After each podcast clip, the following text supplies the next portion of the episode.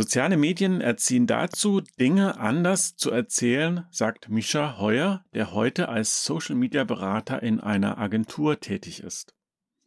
Wir sprechen darüber, worauf es bei einer Geschichte heute ankommt und wie viel Zeit überhaupt bleibt, um die Aufmerksamkeit von Zuschauerinnen auf Plattformen wie TikTok, LinkedIn oder Instagram zu gewinnen.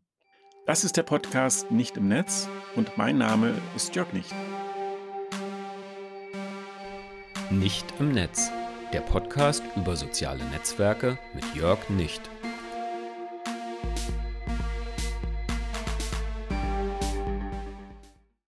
Hallo Misha. Hallo Jörg. Für die Deutsche Welle standest du vor der Kamera und bist aus 2000 Metern mit dem Fallschirm gesprungen. Auf Instagram zeigst du vor allem Bilder von Berlin und ich habe den Eindruck, du kennst jedes Fenster, von dem aus man den Fernsehturm sieht und machst dort auch die Fotos. Damit hast du auch viel Erfolg auf Instagram, aber auch auf Twitter. Du arbeitest inzwischen für eine Agentur und berätst Kunden vor allem bei der Optimierung von LinkedIn. Journalist, Fotograf, Influencer, Social Media Berater. Welches ist deine Lieblingsrolle? Puh, schwierige Frage. Ich glaube, die Rolle des Beraters. Ähm, das, das ist das, was mir wirklich Spaß macht, äh, Leuten zu erklären, wie soziale Medien funktionieren, ähm, welche Chancen man da tatsächlich auch hat, ne, was, was für eine Energie ähm, in sozialen Medien drinsteckt. Das ist das, äh, was mich total begeistert. Und wenn ich merke, dass ich andere dafür begeistern kann, dann, dann ist das das, was, wie gesagt, mir am meisten Spaß macht. Ähm, was ich aber immer noch toll finde, ist einfach rauszugehen und Content zu kreieren. Äh, ne, das ist was, was immer noch eine Leidenschaft ist, meine Kamera zu schnappen, äh, die Fenster, die du erwähnt hast, zu suchen, irgendwo zu klingeln und Leute zu überreden, ob sie mich nicht doch noch mal kurz in ihr Büro oder sogar in ihre Privatwohnung lassen, weil es da den besonderen Blick gibt, den ich dann einmal rahmen kann. Ähm, das ist was, was mir unglaublich viel Spaß macht, äh, über all die Jahre immer noch. Gibt es da Rollenkonflikte? Nee, ähm, eigentlich im Gegenteil. Also mir hilft das Hobby, ähm, Content Creator zu sein, hilft mir auch in der Beratung, ne? weil ich ähm, damit schon immer auch weiß, äh, wie, wie funktioniert das, ne? wie, wie macht man Content, was ist eigentlich auch möglich. Ähm, und das kann ich sowohl an unser Social Media Team weitergeben ähm, ne? und ich kann aber auch andere Leute fit machen und ihnen zeigen, was eigentlich möglich ist, dass es eben nicht immer eine riesige Produktion braucht, ne? sondern dass man auch ähm, oft ganz einfach mit schnellen Wortmitteln, ne? mit dem eigenen Handy ein gutes Video machen kann, äh, ein tolles Foto machen kann, ähm, was nachher super auf Social Media funktioniert. Wie war denn dein Einstieg in die sozialen Netzwerke? Welches war dein erstes? Mein erstes war Facebook. Und zwar ganz einfach, weil ich nicht verstanden habe, was Instagram ist. Also ich habe damals, äh, du hast es ja erwähnt, bei der Deutschen Welle gearbeitet, der deutsche Auslandssender und bin damals für eine Serie, die nannte sich Europa 28, durch alle 28 Hauptstädte der EU gereist und es gab damals schon eben, aber das war nur auf Facebook und eben noch nicht auf Instagram, so einen sendungsbegleitenden Account. Ähm, und da war eben vorher die Maßgabe, ich bringe Fotos mit ähm, aus den Städten ja, und, und zeige so ein bisschen äh, behind the scenes von unserer Tour. Und so habe ich auch die Fotografie für mich entdeckt. Und ähm, für mich war dann klar, Facebook ist das Netzwerk, auf dem ich sein muss. Und Instagram war eigentlich nur meine Fotobearbeitungs-App.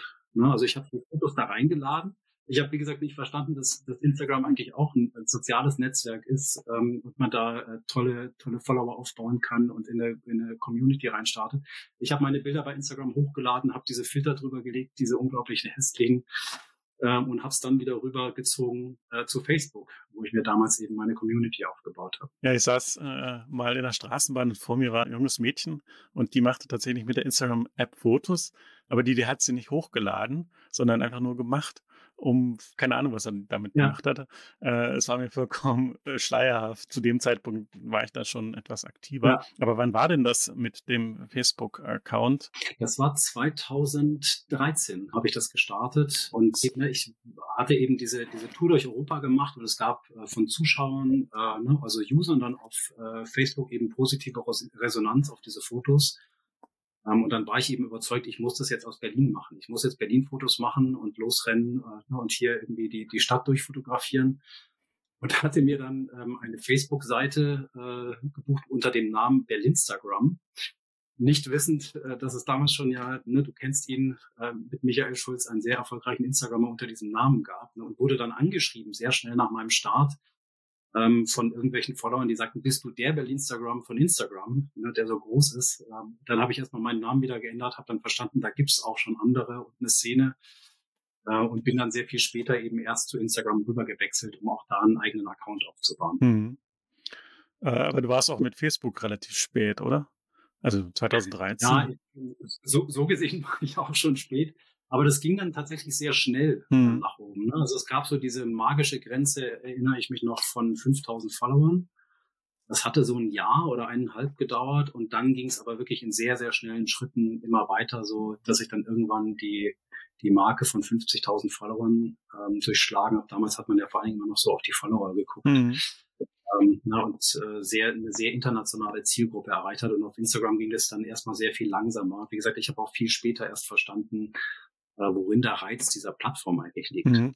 Äh, da sind wir sozusagen schon äh, beim Kern des Gesprächs. Was ist denn der Reiz der Plattform Instagram? Ach, also für mich Inspiration, äh, absolut. Ne? Also ich habe alles, was ich ähm, über Fotografie gelernt habe, ähm, alles, was ich äh, auch an, an äh, Beziehungen äh, aufgebaut habe. Ne? So jemand wie du, ne? kenne ich über Instagram. Ne? Also es ist eine, diese, dieser Community-Gedanken, dieser reale Austausch mit Gleichgesinnten, äh, und dabei aber dieses hohe Maß an Inspiration, das war das, was Instagram immer für mich ausgemacht hat, mhm. was es bis zum heutigen Tag, ne, so sehr sich das verändert hat, aber was es bis zum heutigen Tag äh, mhm. für mich noch ausmacht. Und äh, wie würdest du so Instagram beschreiben? Wie funktioniert Instagram? Auch aus, wenn du sozusagen Kunden das vielleicht vermitteln solltest, der tatsächlich 2023 noch nichts davon gehört haben sollte. Also was ich Kunden immer zeige, ähm, wenn ich zum Beispiel einen Workshop bei denen mache. Ich habe eine äh, inzwischen 18-jährige Nichte, die ich seit äh, zwei Jahren begleite. Und die bitte ich immer vor Workshops, sich einmal durch ihren Instagram-Feed durchzuscrollen. Und das zeichnen wir auf. Mhm. Also ne, das ist dann eine Minute mit einer, ne, erst war es eine 16-Jährige, mit einer 18-Jährigen auf Instagram. Und was die Kunden dann halt sehen ist, es ist ein unfassbar hohes Tempo. Ne? Also die, die geht durch ungefähr 40 äh, Content Pieces, Posts, Kommentare, Stories in einer Minute durch. Ähm, und das ist quasi der Moment, wo ich halt Kunden erkläre, wenn ihr da irgendwie sichtbar sein wollt, dann braucht ihr tolle Fotos, dann braucht ihr die besten Videos, dann braucht ihr starke Stories, ne? weil ihr habt nur diese eine Chance, ihr habt nur diesen, dieses einmal Augenzwinkern, äh, um mhm. irgendjemand da zu erwischen. Aber wenn ihr ihn erwischt, dann könnt ihr ihn halt zu einem treuen Follower machen. Und dann könnt ihr ihn begeistern und wenn alles bestmöglich läuft, dann bitte euren Content sogar weiterempfehlen, Freunde auf euch aufmerksam machen ne, und ihr könnt persönliche Beziehungen aufbauen. Das ist für mich nach wie vor ne, der, der Kern und der Reiz von Instagram. Wir haben ein extrem hohes Niveau, was den Content angeht, ähm, aber es gibt immer noch, ne, wir sehen das ja täglich, gerade auch für Unternehmen oder für Leute wie uns immer noch Chancen, äh, neue Follower, neue Zielgruppen aufzubauen, Leute zu begeistern, sich zu vernetzen ähm, und damit ganz viel zurückzukriegen.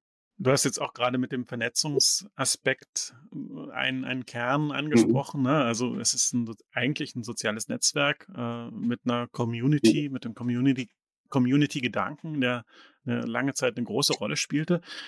Siehst du das immer noch so oder siehst du das eher, dass es sich abgeschwächt hat? Also ich sehe es noch so, ähm, wobei ich jetzt für mich sagen muss, ne, mein, meine Lebenswelt hat sich halt auch ein bisschen verändert, ne, mit mehr Arbeit mit Kindern und so weiter, dass ich halt nicht mehr ganz so tief in der Community drin bin und halt oftmals, wenn Insta-Walk irgendwie nachmittags um 16 Uhr ist, schaffe ich es da halt nicht mehr hin. Ne. Aber die, die Communities existieren noch und ich habe immer noch viel Austausch mit Leuten, ne, mit denen ich einfach mal über Instagram schreibe. Was sich, glaube ich, tatsächlich verändert hat, ist, dass viele Communities nicht mehr ganz so offen agieren. Ne? Also dass viel mehr im Bereich der privaten Nachrichten äh, passiert, ne? also hinter den Kulissen, wenn man so will, in Dark Social.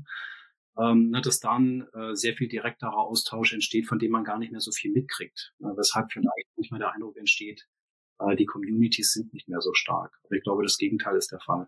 Interessante Einschätzung. Ähm, was äh, gibt es denn noch für andere soziale Netzwerke, die du faszinierend findest? Ach, ich habe Twitter geliebt.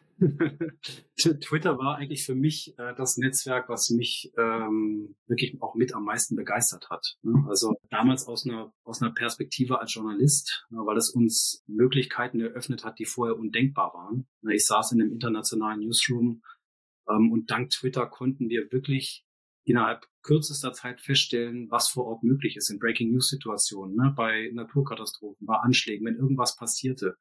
Wir hatten Zugang zu Ländern, die abgeschottet waren. Ne? Wenn iranische Frauen sich äh, als Zeichen des Protestes die Kopftücher abgerissen hatten, hatten wir dank sozialer Medien und dank Twitter vor allen Dingen eben die Möglichkeit, an dieses Material ranzukommen, mit Leuten zum Teil auch in Kontakt zu treten. Ne? Und das hat diese ganze Begeisterung für Twitter gestärkt, zumal ich es immer auch ein extrem lustiges Netzwerk fand. Ne? Also es es gab unglaublich viel, wenn, wenn die, die, diese Twitter-Momente, die alle gefeiert haben, ne, wo, wo Memes explodierten, wo, äh, ne, also jeder versuchte sich irgendwie selber zu übertreffen. Das hat sich halt geändert jetzt ne, seit der Übernahme von, von Elon Musk. Äh, wir raten inzwischen auch Kunden, sich also zumindest die Füße stillzuhalten, aber auch nicht mehr aktiv zu sein auf X. Ich selber mache auch nicht mehr so viel.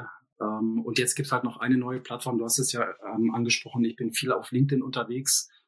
Ich berate viele Kunden bei LinkedIn, weil es für die natürlich für die Kunden die wichtigste Plattform ist. Ein Business-Netzwerk, auch wieder mit völlig neuen Möglichkeiten. Ähm, das finde ich extrem spannend, ne, weil man da auch Einblicke kriegt, die man anderswo nicht kriegt. Ne? Dieses ungefilterte äh, CEO-Posts lesen, ähm, gucken, wie sieht's in Unternehmen aus, was machen die Mitarbeitenden da. Ähm, das finde ich auch extrem interessant aus einer, aus einer beruflichen Perspektive. Du hast schon ein bisschen angesprochen, was das Besondere an LinkedIn ist. Es ist also ein Business-Netzwerk stärker. Äh, knüpft man da tatsächlich berufliche Kontakte? Entstehen daraus Geschäfte? Ja, ja total, total. Also ich, ich nutze das wirklich, für mich ist es das, was früher, ähm, also erstmal, was früher die Visitenkarte war, na, dass ich äh, nach jedem Kundentermin, nach, äh, wenn ich Leute kennengelernt habe, mich mit denen auf LinkedIn vernetze, ne, weil dann bist du schon mal im Kontakt, dann siehst du auch, wenn die ihre Position verändern. Na, du kriegst ein bisschen was mit von denen und auf der anderen Seite ist es eben aber auch so, dass das wirklich dadurch ein Netzwerk gesponnen wird, dass die mitkriegen, auch was ich beruflich mache, dass Leute ähm, auf uns zukommen, auf uns als Agentur zukommen und sagen, könnt ihr uns bei LinkedIn beraten. Ähm, also da, da ist, wie gesagt, viel tatsächlich, also viel echte Business-Kontakte ähm, liegen. Ist das effektiver, als eine E-Mail zu schreiben auf LinkedIn? Kontakte anzubahnen? Auf jeden Fall unmittelbarer. Ähm, und du hast halt immer noch dadurch, dass ein Foto von dir hinterlegt ist, dadurch, dass ein Lebenslauf auch direkt hinterlegt ist und viele Informationen, hast du halt unglaublich viele Anknüpfungspunkte mit Menschen. Ne? Also das finde ich auch immer so toll. Ne? Die, du kriegst da frei Haus viele Informationen äh, serviert, die, die Zugang ne, zu Menschen und einen Austausch ermöglichen. Und das finde ich in dem Business-Kontext sehr spannend. Ne? Wann kriegt man sonst mal einen Lebenslauf von jemandem präsentiert, ne, der einem gegenüber sitzt? Ne? Das hast du halt auf LinkedIn. Du kannst sehen, wo der war. Du kannst sehen, an welcher Universität der studiert hat, äh, für wen der sich interessiert. Und, man kommt sehr viel schneller ins Gespräch ähm, und kriegt eine viel bessere Vorstellung davon, auch wer sitzt da eigentlich vor mir. Und das gilt für einen Bewerber zum Beispiel oder eine Bewerberin, die sich irgendwo bei einem Unternehmen bewirbt und sich anschaut, was macht da eigentlich der, der zukünftige Chef Ne? Das ist ja auch schon spannend. Und genauso geht es natürlich auch umgekehrt für ein Unternehmen, äh, kann sich angucken, wen habe ich da eigentlich vor mir? Ne? Was treibt ihn? Was hat der vielleicht schon selber an tollem Content gepostet? Was hat er an guten Geschichten zu erzählen, die ich vielleicht erstmal gar nicht so aus einer Bewerbung rauslesen kann? Was ich sozusagen beobachte, ist natürlich, dass die Leute auch sehr viel posten, um sich selbst darzustellen, klar. Und ich mich dann frage, naja, wie soll ich denn das, das bewerten? Wie ja. groß ist das Projekt tatsächlich? Was ist die Leistung daran? Geht es nicht einfach nur immer darum, überhaupt präsent zu sein und so originell ist dann der Post tatsächlich nicht. Ja. Ja, das Interessante ist, ähm, das sind immer schöne Beispiele, die ich auch in meine Workshops mitbringe. LinkedIn ist tatsächlich dadurch, dass es noch vergleichsweise jünger ist als Netzwerk und dadurch, dass viele Leute sich da jetzt anmelden, die noch nie auf sozialen Medien unterwegs waren, ist so, dass der, das Niveau des Contents deutlich niedriger ist als auf anderen Plattformen. Ne? Und genau diese Posts, die du ansprichst, ne? Leute, die sich irgendwie selber auf die Schulter klopfen äh, oder die schreiben, gestern auf einer tollen Veranstaltung gewesen, spannender Austausch mit super Leuten. Ja, was kann ich denn damit anfangen, wenn ich das lese? Das interessiert ja noch nicht mal die Leute, die da waren. Ne? Und, und das sind halt die Beispiele, die ich dann in so einem Workshop auch mitbringe und wo ich sage, ihr müsst euch schon mal überlegen, was ist eigentlich interessant für denjenigen, der das liest. Ne? Also, dass ihr auf einer tollen Veranstaltung macht, ist ja schön für euch. Aber was war denn so toll? Was ist denn die gute Geschichte, die ihr erzählen könnt? Was ist denn das, was ihr da gelernt habt? Das ist interessant. Und wenn ihr das halt nicht schafft, das in einem Post herauszuarbeiten, oder wenn es das eben nicht gab, weil es langweilig war, dann lasst es lieber stecken. Ja, und das ist halt das, was ich, was ich versuche halt ähm, wenn ich Leute fit mache für die Plattform, mit denen halt zu erarbeiten und denen zu zeigen, wie geht man so Geschichten an, wann sollte man sich mal melden und wann sollte man besser auch nichts sagen. Ne? Und ähm, ja, also da, da ist viel, viel Potenzial, sagen wir mal so, ähm, bei LinkedIn. Aber könnte könnt ich, was, was könnt ich auch schreiben, äh, es war eine langweilige Veranstaltung? wenn, wenn du mir begründest, warum und was man hätte besser machen können, finde ich das total interessant. Ja, äh, äh tatsächlich geht es mir auch so, dass ich denke, es ist, ist vielleicht äh, nicht so, wie ich es mir erwartet habe, aber eigentlich ist es trotzdem interessant, weil ja das und das und das passiert ja. äh, und ich die und die, die Leute sehe, die ich sonst nie gesehen hätte. Äh, ja. Äh, aber das taugt natürlich vielleicht nicht unbedingt äh, für ein Review äh, bei LinkedIn oder was auch immer. Nee, das kommt darauf an. Also jetzt nehmen wir mal an, du triffst jemand, der spannend ist ähm, und du stellst mir den in, in, einem Post vor. Du machst ein Foto mit dem und sagst, guck mal, wen ich getroffen habe. Der Typ hier oder die Frau inspiriert mich, weil mhm. ihr könnt euch nicht vorstellen, was die gemacht habt. In dem Moment, wo du das anfängst, wird's interessant. Mhm. Weil dann sage ich, okay, das ist vielleicht eine inspirierende Geschichte, die du mir erzählen kannst, weil ich dich kenne und weil ich weiß, dass du irgendwie äh, guten Geschmack, gute Leute kennst, fange ich an, das zu lesen und lass mich dadurch inspirieren. Ne? Und in dem Moment, wo man so ähm, an die Sachen rangeht, da wird dann auch die Plattform interessant. Mhm. Äh, du hast jetzt praktisch mir schon frei Haus und, und auch den Zuhörern äh, kleine Tipps gegeben, aber nochmal konzentriert, wie sollte denn ein, LinkedIn, ein guter LinkedIn-Post aussehen? Äh, wie sollte, also hast du vielleicht drei ja, Tipps für mich? Also ich, ich gebe immer drei Tipps in den Workshops und der erste und der zweite Tipp ist identisch äh, nämlich sucht ein gutes Visual, also sprich ein gutes Foto, ein starkes Video. Ne? Das, das ist halt das, du weißt es selber, ähm, das ist das, woran man erstmal hängen bleibt. Ne? Also wenn ich ein Thema mhm. ähm, erarbeite, dann brauche ich erstmal ein gutes Foto und ähm, bei LinkedIn funktioniert das natürlich immer noch über das, bestenfalls über das Selfie. Ne? Wir wollen die Menschen sehen, die wir kennen. Ähm, und wenn sie das durch ihre Brille, ähm, ne, durch ihren Blick transportieren, dann ist das erstmal der Moment, wo wir hängen bleiben. Ne? Ich sehe dich auf der Veranstaltung mit einem Selfie, ich gucke erstmal auf, was hat denn der Jörg da gemacht? So. Und was ich dann eben brauche, ähm, ich brauche einen Grund, warum andere Menschen diese Geschichte weitererzählen sollten. Ne? Also ich sage immer, wenn es nichts gibt, warum jemand sagt, hey, ich habe beim Jörg was Tolles gelesen, das erzähle ich abends meinem besten Freund beim Bier, dann ist die Geschichte nicht gut genug. Ne? Also wir, wir wollen ja, dass Leute mhm. interagieren. Wir wollen ja, dass Leute Sachen weitererzählen, bestenfalls teilen auf ihren Accounts. Ne? Und das erreichst du halt nur, wenn da irgendwas drin ist, wo man sagt, du, ich habe da heute eine Geschichte gelesen, da gibt's eine Frau, die macht Folgendes. Ne? Und wenn wir halt in diesen Bereich des Storytellings reinkommen, ähm, das ist halt quasi die hohe Kunst, ähm, dann ist man auch sehr schnell auf, auf äh, der Ebene, wo man sagt, man kann da auch ein breiteres Publikum adressieren ne, und, und kann eben wirklich auch authentisch Geschichten erzählen. Und ähm, wie gesagt, da, da arbeite ich ganz viel auch mit, mit Kunden dran, äh, eben zu zeigen, was ist eigentlich eine gute Geschichte, wie erzählt man sie. Du musst schnell reingehen. Ne? Du hast nur den ersten Satz, um Leute zu überzeugen. Wenn deine tolle Geschichte erst in Satz 5 anfängt, dann haben die Leute längst drüber gescrollt. Ne? Also das, das sind halt so, das ist Handwerk. Die Essenz ist aber, hm. wie gesagt, halt diese gute Geschichte zu erzählen. Hm. Wann kam denn für dich der Umschw äh, Umschwung vom Journalismus zu diesem beratenden, ja, zu dieser Beraterfunktion? Also da gab es gar nicht so die klare Grenze. Ich habe ähm, schon als Journalist, ähm, damals als äh, Head of Social Media News bei der Deutschen Welle, äh, auch immer schon immer wieder Kolleginnen und Kollegen beraten, habe andere Redaktionen beraten, ne, wie man ähm, wie man Social Content gut macht, wie man in Shitstorms zum Beispiel reagiert. Ne? Das war bei der Deutschen Welle ähm, ne, mit vielen kritischen politischen Themen und so weiter natürlich auch immer wieder ein großes Thema. Ähm, also ich habe ähm, schon in der in der Rolle davor schon viel Beratung gemacht. Ähm, und ich habe dann eben den, den CEO der, der Agentur ähm, MSL, für die ich jetzt arbeite, kennengelernt. Und ähm, wir haben irgendwie mal einen Kaffee getrunken und haben uns ausgetauscht. Und ähm, für mich war das nach 20 Jahren Journalismus einfach nochmal eine ganz neue, spannende Welt, einfach mal die Seite zu wechseln.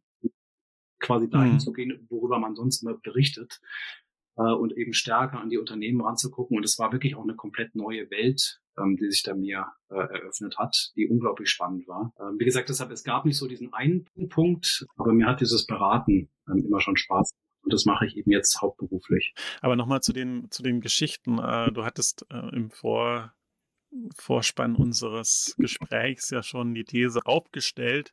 Wer auf sozialen Medien erfolgreich Geschichten erzählen kann, kann das auch auf allen anderen klassischen Ausspielwegen auch.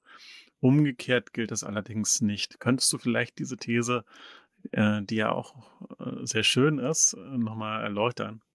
da muss ich ein bisschen ausholen, weil ich habe äh, wirklich 20 Jahre lang als Journalist gearbeitet. Ne? Ich habe für Zeitungen, Zeitschriften gearbeitet. Ich war beim Fernsehen. Ähm, ich habe öffentlich-rechtliches Fernsehen gemacht ähm, und bin dann eben zu sozialen Medien gekommen. Und soziale Medien, ähm, auch durch die Vielfalt des Contents, funktionieren halt anders. Ne? Ähm, das ist das, was TikTok, ich habe neulich mit Leuten von TikTok gesprochen, die haben das gemessen und gesagt, äh, wir entscheiden inzwischen auf TikTok innerhalb von 0,7 Sekunden, ob wir uns überhaupt noch ein Video angucken oder nicht. Ja, und indem du damit umgehen musst und darauf eine Antwort finden musst, dass du Leute eben mit einem ganz anderen Story-Hook, mit einer ganz anderen Erzählweise von Anfang an fesseln musst, ähm, ne, erziehen dich soziale Medien dazu, halt Dinge anders zu erzählen. So. Und jetzt springe ich wieder zurück in die klassischen Medien. Das war da halt oft nicht der Fall. Ne? Also im öffentlich-rechtlichen Fernsehen hat man früher sich oft die Zeit genommen, Dinge halt wirklich langatmig zu erzählen. Ne? Also wenn zum Beispiel ähm, das öffentlich-rechtliche Fernsehen einen Beitrag gemacht hat über jemand, der einen Fallschirmsprung zum ersten Mal macht, dann ging der Beitrag oft morgens los so, zu Hause bei Herrn Müller. Heute ist sein großer Tag. Ne? Er bereitet sich vor, er redet mit seiner Frau, er fährt zum Flugplatz ne, und irgendwann bei Minute drei steigt er in diesen Flieger und springt dann irgendwann auch raus. Ne. Und dann kam RTL und Sat 1 und wie geht der Beitrag da los? Tür auf, Typ springt raus. Ne, so und dann Recap. Und, und das ist, wie gesagt, das, was ähm, soziale Medien eben erzwingen, Dinge anders zu erzählen, viel schneller auf den Punkt zu kommen. Ähm, und wenn ich sage, wenn man für Social Media erfolgreich sein kann, kann man es anderswo auch. Ne? Wir haben ja auch in anderen Medien eine andere Aufmerksamkeitsökonomie. Ne? Der Zeitungsleser äh, wartet auch nicht mehr irgendwie oder der Journalist, der eine E-Mail öffnet von einem Unternehmen mit einer Pressemitteilung, der will auch nicht mehr bis ganz unten lesen, sondern den musst du auch ab Zeile eins eben abholen mit gutem Content, mit starken Bildern, mit einer guten Story. Ja, und deshalb, wie gesagt, funktioniert das so rum, glaube ich, eher, ähm, weil, weil, wie gesagt, der, der Wettbewerb viel härter ist in sozialen Medien, äh, wenn du da die Aufmerksamkeit kriegen willst. Die Frage, die sich mir dann aufdrängt, ist natürlich, wo führt das hin? Also noch kürzer kann ja die Aufmerksamkeitsspanne ja. dann tatsächlich nicht sein. Ja. Ja, es, es macht auch nicht immer Spaß. Ne? Also, ich will das nicht verhehlen, wenn ich dann, wie gesagt, wieder meine Nichte sehe, äh, die ich vorhin erwähnt habe, wenn ich gucke, was die da für eine Aufmerksamkeitsspanne hat, ähm, dann äh, lässt es natürlich manchmal schon zu denken. Und ich sehe es ja bei mir selber auch. Ne? Also ich, ich äh, scroll mich da durch, ich hänge gleichzeitig noch an irgendwas anderem. Ne? Also ich, ich mache auch manchmal, ertappe ich mich dabei, dass ich zwei, drei Sachen gleichzeitig mache und den Inhalten auch nicht mehr wirklich Aufmerksamkeit schenke. Ne? Aber es ist halt nun mal eine Realität, mit der wir uns auseinandersetzen müssen. Ähm, und egal, ob das jetzt ist, ob du ein Journalist bist, der eine, eine Zielgruppe erreichen will, oder ob du eben sagst, ich bin ein Unternehmen und ich möchte eine Bewerberin, eine Bewerber, einen Kunden erreichen, du musst halt irgendwie gucken, wie du da noch auf dich aufmerksam machen kannst. Und wie gesagt, meine Antwort ist immer, und das, deshalb finde ich es dann trotzdem versöhnlich, die Antwort ist immer, wenn du guten Content hast, wenn du wirklich gut und kreativ bist, dann kriegst du diese Aufmerksamkeit. Ne? Also das ist halt die Herausforderung und das legt eigentlich die Latte halt immer höher. Ähm, das macht aber auch den Spaß, finde ich, daran aus.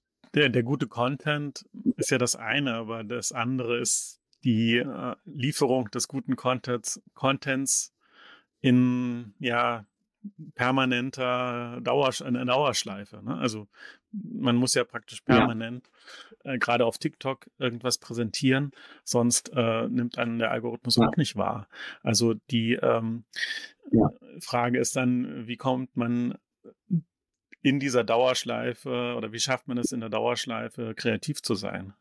Ja, das ist auch eine Herausforderung. Ne? Also Unsere Antwort ist gerade für TikTok, ähm, für die hohe und schnelle Taktung, die wir auch haben, dass wir halt sagen, wir arbeiten mit den Leuten zusammen als Agentur, die es am besten können, nämlich mit Content Creators, ne, die den ganzen Tag nichts anderes machen, als coole Videos zu produzieren, mhm.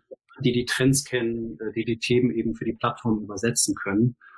Ne, und das ist schon auch eine Antwort äh, für Unternehmen, ne, die, die eigentlich von der Struktur her von den Setups her und so weiter natürlich damit auch erstmal überfordert sind, das selber zu machen. Na, das ist eine der Antworten zu sagen, eben wir lagern das aus an Content Creator, die das eben viel, viel besser können als wir mhm.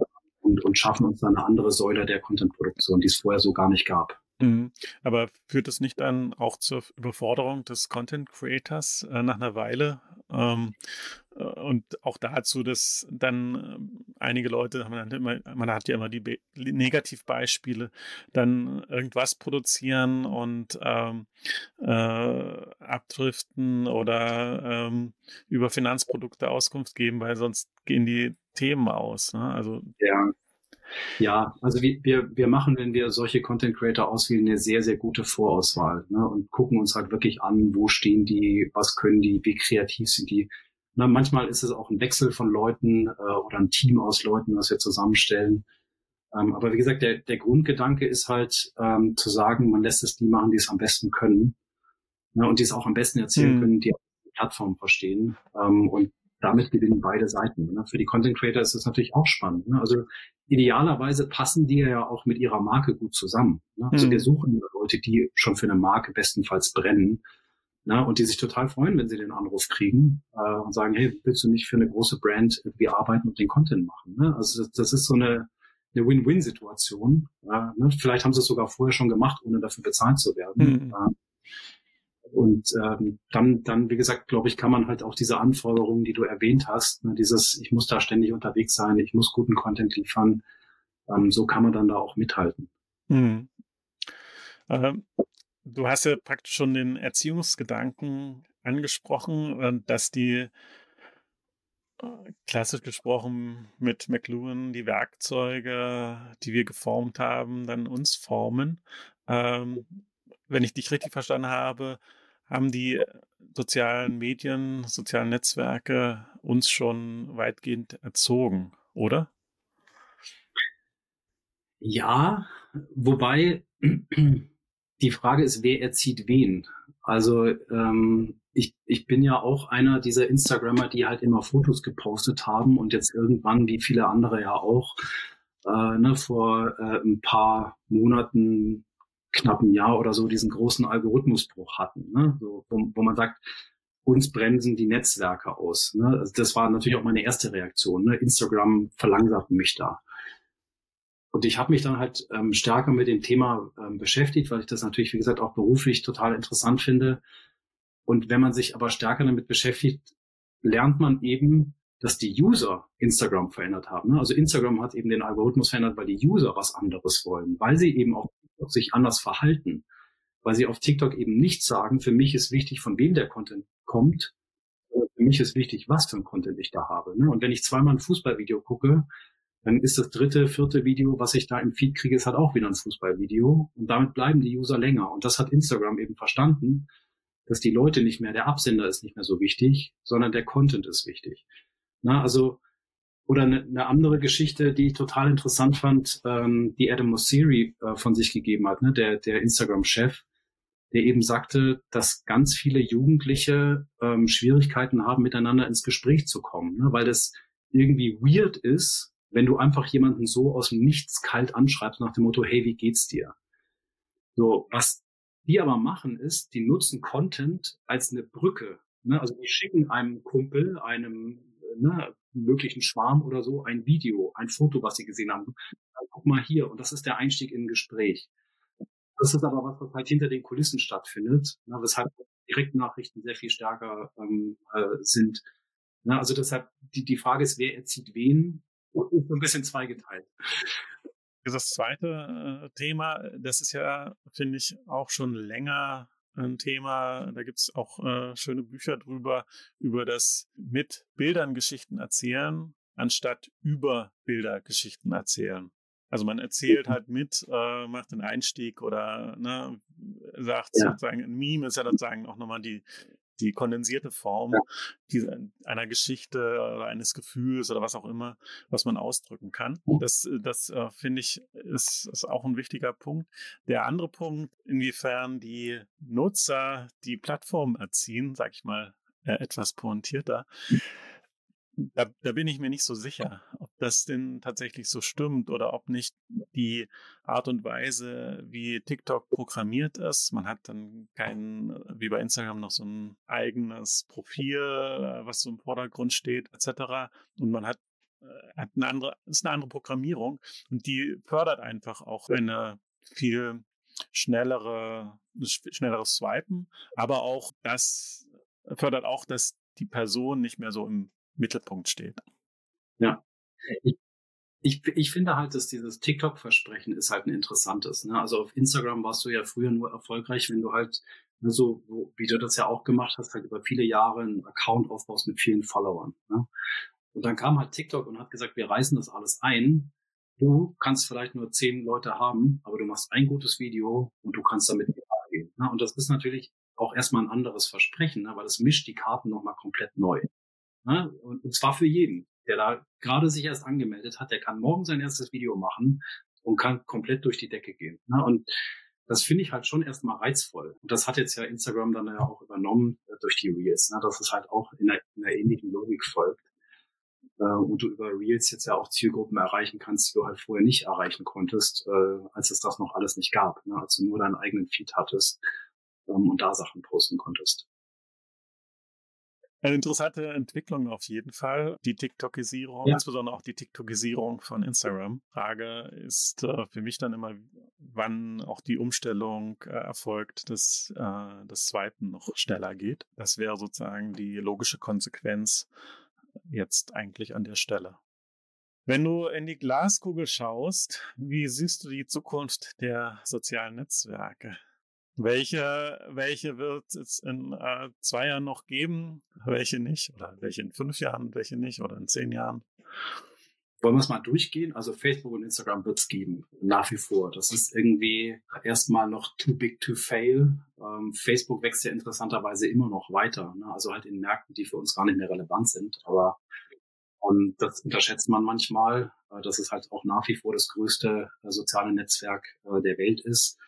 Instagram war in den letzten Jahren beweglich genug, wann immer die Konkurrenz zu stark wurde, einfach gnadenlos deren Features zu kopieren. Also sei es jetzt die Stories von Snapchat oder sei es halt Reels äh, als Antwort auf TikTok. Ähm, deshalb glaube ich, die sind skrupellos genug oder auch, sagen wir mal, vielleicht auch uneitel genug zu sagen, wir kopieren einfach immer gute Sachen von den anderen und weil sie halt diese große Größe schon erreicht haben, ähm, als Milliardennetzwerk ähm, sehe ich die auch in zwei, drei Jahren definitiv noch als wichtiger Player am Markt. TikTok, ja, solange da nicht politisch irgendwas noch größer passiert, ist natürlich extrem stark.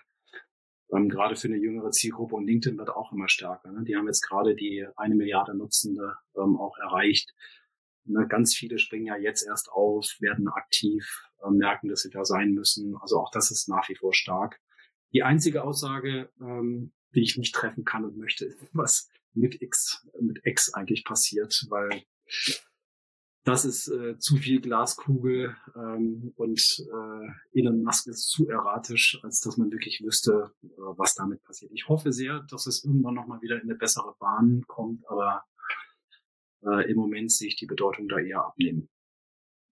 Auf welchen äh, Plattformen wirst du dich weiter vergnügen? TikTok oder LinkedIn? Ja, ich mache ja selber nicht so viel Videos, einfach weil es mich zu viel Zeit kostet. Ne? Und hm. ähm, mein, mein Hobby, meine Leidenschaft ist halt nach wie vor ähm, als privates Hobby die Fotografie. Deshalb äh, werde ich da auch Instagram immer erhalten bleiben. Ne? Und wo ich mich sonst rumtummele, wahrscheinlich auf LinkedIn.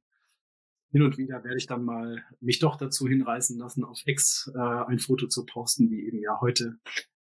Ähm, ja, das, das ich, ich, wollte dich nicht blamieren oder mir, mir, ist, mir ist es nur aufgefallen, als ich tatsächlich die App geöffnet habe ja. und ich äh, eben auch wirklich seit einigen Monaten nicht mehr bewusst nicht mehr poste. Ja. Äh, und dann schon gefragt wurde, ob es mich noch gibt von den von einigen ja. Twitter-Nutzern. Ich, ich hatte auch ein bisschen Sendepause, aber wie gesagt, ich ich habe es äh, noch nicht ganz aufgegeben und es gibt halt immer noch viele gute Kontakte, die ich da habe. Und wie gesagt, mhm. die Reichweiten sind immer noch sehr stark, die Resonanz ist toll. Ähm, ja, mal gucken, wie lange ich noch auf, auf X zurückkehre, um da selber Content zu posten. Hm. Du hast ja auch wirklich beeindruckende Zahlen, also im Vergleich zu mir. Ja, das, aber das ist halt auch wieder der Reiz gewesen. Ne? Also auch ähm, anders als bei Instagram eben, ne? dass du eben sehr schnell auch mit deutlich weniger Followern unglaubliche Reichweiten erzielen kannst. Also es gab vor einem Jahr oder so, noch vor der Übernahme von Elon Musk, gab es Monate, da hatte ich jeden Monat mehr als eine Million oder 1,5 Millionen Impressions auf, äh, auf Twitter. Ne? Und das mit äh, unter 20.000 Followern. Posts sind wirklich regelmäßig, äh, haben so im Hunderttausende-Bereich äh, Menschen erreicht. Ja, und das war halt ähm, auch damals immer schon ein Versprechen, was du halt auf anderen Plattformen so nicht einlösen konntest. Ja, also das, wie gesagt, Twitter hatte immer eine andere Dynamik auch. Ne? Wenn da irgendwas plötzlich explodierte, dann war es überall. Ja, diese Dynamik ähm, findet man jetzt ähm, auf TikTok ähm, man findet es auch auf LinkedIn, das ist auch so, ein, so, eine ähnliche Plattform. Du kannst mit einem Post plötzlich total durch die Decke gehen und, und unglaubliche Reichweiten haben. Ähm, aber du findest sie halt nicht mehr in dem Maße, also zumindest mit dem, was ich tue, nicht mehr in dem Maße auf Instagram. Wobei ich den Eindruck habe, bei TikTok ist es zu unübersichtlich und zu zufällig, was da erscheint, äh, während, während Twitter aus meiner Sicht unterschiedlich genutzt werden konnte aber eben übersichtlich war und da tatsächlich mhm. ich zumindest die App so gut beherrschte, dass ich schnell rausbekommen habe, was es geht gerade ab, was sind gerade die wichtigen Themen, was mhm. muss ich wissen, ähm, je nachdem. Ne? Ich konnte mir auch Listen anlegen mit thematischen äh, Fragen etc. Also das war schon auch ein, ein, ein wichtiger Punkt und das fehlt mir tatsächlich auch in meinem Mediumkonsum wo ich versuche, bewusst Twitter auszublenden. Ja, ich finde es interessant. Also ich, ich, weiß eben, es gibt ganz andere Nutzungsverhalten, als ich das auch tue mit, äh, mit TikTok zum Beispiel. Ne? Also jetzt nehmen wir wieder meine Nichte. Die wohnt in Frankfurt und wenn sie hier zu Besuch ist in Berlin, guckt die nur, was sie sich angucken, die geht nur auf TikTok. Wenn die, wenn die ein Frühstücksrestaurant hier irgendwie sucht, wo sie brunchen kann, geht sie auf TikTok. Wenn sie wissen will, wo sie irgendwie shoppen geht, geht sie auf TikTok. Also die, die holt sich halt alle Informationen über die App guckt sich da dann schon die Videos an äh, ne, und dann, dann marschiert ihr das ab. Und das ist ein anderes Nutzungsverhalten, als wir das kennen und hat so gesehen auch eine andere Relevanz für die. Jonas Riemer in der letzten Folge des Podcasts hat davon auch selbst berichtet. Der ist nicht mehr 17, aber nutzt die App auch so und ja. hat mich tatsächlich auch etwas erstaunt. Äh, ich habe das davon schon gehört, aber ich habe es nicht geglaubt, wollte es nicht glauben. Ja. Ähm, ich benutze Oldschool Google, aber äh, vielleicht ist das auch aus der Zeit gefallen. Ich will jetzt nicht sagen, vielleicht eine Altersfrage. eine Altersgeschichte war, war ja auch, dass ich, dass ich fand, äh, Facebook schon 2010 äh, ist ein altes Netzwerk und äh, das war mir zu alt. Damals war ich ja noch fast, fast jung. Aber natürlich äh, ist es sicherlich so, dass es da eine Altersfrage wahrscheinlich ist. Und eine Erfahrungsfrage, ne? Als wir mit Internet angefangen haben, also ich, da gab es noch keine Suchmaschine. Ja. Aber äh, das ist noch ein anderes Thema. Äh, aber das, äh, das bringt mich zu der, der Frage, meiner Abschlussfrage, wer wärst du denn ohne Social Media, ohne soziale Netzwerke? Ein schlechterer Fotograf auf jeden Fall. Und ich hätte einen anderen Job. Also aber auf jeden Fall ein schlechterer Fotograf. Ne? Wie gesagt, alles, was ich über Fotografie gelernt habe, ähm, habe ich über Social Media gelernt. Ich habe mir die Sachen abgeguckt von, von anderen Instagrammern. Ich habe mir Lightroom oder meine eigene Fotokamera erarbeitet über YouTube-Tutorials. Ne? Das waren alles ähm, äh, Social Media Geschichten. Ähm, und das ist, äh, wie gesagt, was, was ich, weshalb ich auch nach wie vor soziale Medien liebe. Ich sage, ich hätte einen anderen Job, mhm. weil ich jetzt seit zehn Jahren äh, fast nur mit äh, Social Media arbeite, dann wäre ich halt eher ein klassischer Journalist beim Fernsehen wahrscheinlich nach wie vor. Würdest 2000 äh, Meter Sprünge machen? Fallschirmsprünge. und würde vielleicht immer noch Fallschirmsprünge machen und mich dabei filmen lassen, ja. Gut, von meiner Seite wären das die Fragen, die, die ich auf meiner Liste habe. Wenn du jetzt noch eine Frage hast äh, oder noch ein Statement loswerden möchtest, dann ist das jetzt der Zeitpunkt. Ich würde mich nur gerne äh, herzlich bedanken für das tolle Gespräch. Ich habe mich total gefreut über die Einladung, weil du ähm, auch einer meiner frühen Stars äh, auf Instagram warst. Ne? Einer der, der großen Instagrammer, denen man gefolgt ist, die auch eines dieser Vorbilder waren, äh, die ich gerade erwähnt habe. Das freut mich. Und deshalb habe ich mich total gefreut, äh, dass du mich eingeladen hast. Und ich finde es sowieso immer schön, über Social Media zu sprechen und ähm, habe mich auch in der Vorbereitung auf das Gespräch wieder so eben an diese alten Zeiten erinnert, äh, wo ich durch Berlin gejoggt bin mit dem iPhone 4 damals und Fotos gemacht habe. Ne? Und wie, wie man damals irgendwie über Social Media gedacht hat und wie man heute über Social Media denkt. Deshalb, das hat großen Spaß gemacht. Vielen Mir Dank. hat das auch sehr viel Spaß gemacht, aber ich äh, möchte dich noch korrigieren. Du bist auch mit dem Fahrrad äh, von äh, Spot zu Spot gefahren. Auch das. Weil du natürlich schon als das. werdender Vater äh, nicht so viel Zeit hattest, da äh, ja, lange genau. Spaziergänge durch die Stadt zu machen.